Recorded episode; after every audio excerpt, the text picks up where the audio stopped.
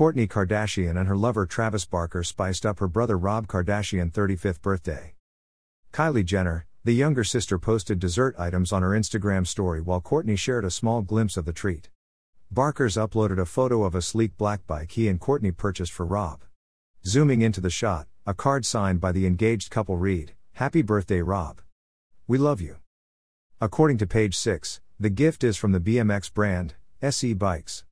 The Big Flyer 29 inches in stealth black mode retails at $799.99.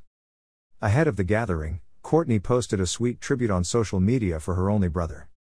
Happy birthday at Rob Kardashian Official, Shamrock, she wrote on Instagram. I remember so clearly the day you were born. When I was eight years old sitting in mom and dad's bed, we couldn't believe you were born on St. Patrick's Day. Added Kourtney, I feel so lucky, four leaf clover, to have the funniest, coolest, most honest and loyal brother with a heart of solid gold. Inchps S.